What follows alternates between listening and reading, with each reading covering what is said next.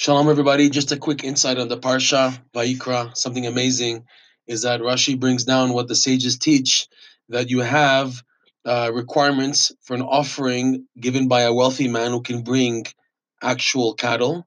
And then if someone who doesn't have that much, he can only bring maybe sheep.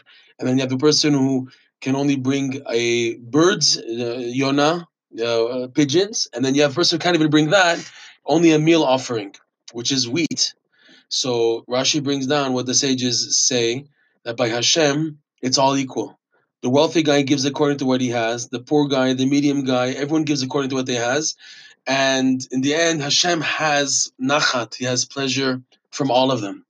And this, Rav Nosson and Rabbi Nachman, they go through a lot that Hashem demands of you what you can do, what's, what's within your reach. You have no right to get sad and depressed and broken because where you want to be and it's not working out. Where you are, that's where you are. You're trying your best and you can only go up to a certain level. So, on one hand, you have to be happy with yourself, you have to have pleasure and delight. And, and and inner contempt with what Hashem has given you the ability to do for Him, and at the same time, yes, you yearn and daven to get closer. But especially now, where everyone is limited to what they're normally doing. People are always doing, doing, doing, doing. And now they force a person, you sit here and do nothing. And a person is very broken because he can't even do what he normally thinks is within his capacity to do. Even that is taken away.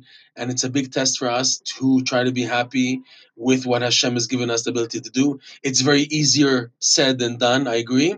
But at least we have this in our subconscious to know about so we can daven about that. Shabbat Shalom and all the best.